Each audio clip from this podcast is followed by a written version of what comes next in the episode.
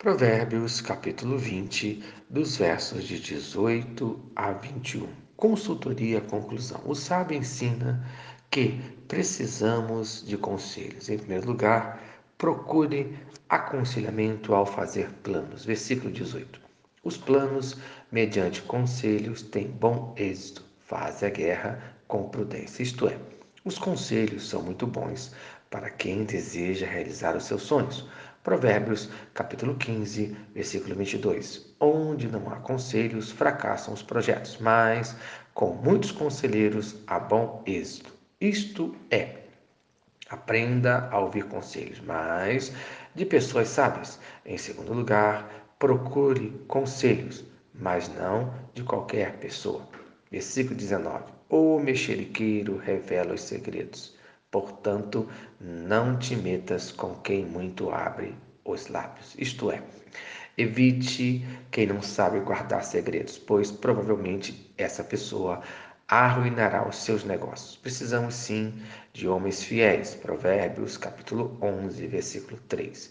O mexeriqueiro descobre o segredo, mas o fiel de espírito o encobre.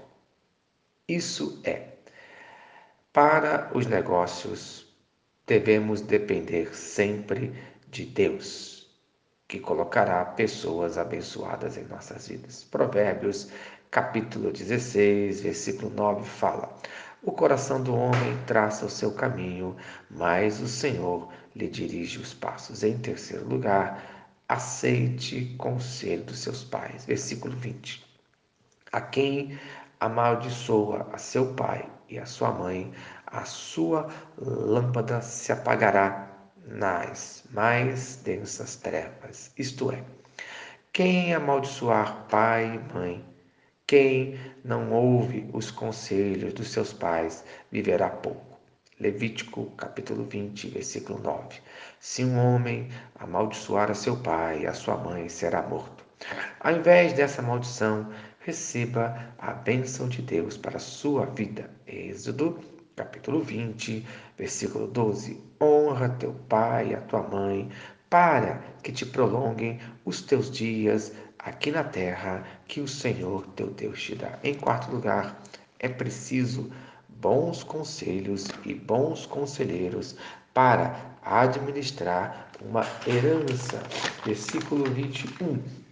A posse antecipada de uma herança, no fim, não será abençoada. Isto é, Qualquer coisa recebida fora de hora não será bênção, principalmente dinheiro na mão de uma pessoa sem experiência. Será uma catástrofe. Temos o exemplo do filho pródigo, Lucas capítulo 15, versos de 11 a 32, que recebeu a herança do seu pai e perdeu tudo. Então, qual a melhor maneira de administrar o nosso dinheiro? Conforme Provérbios, capítulo 3, versos de 9 a 10. Honra o Senhor com os teus bens e com as primícias de toda a tua renda, e se encherão fartamente os teus celeiros e transbordarão de vinho os teus lagares.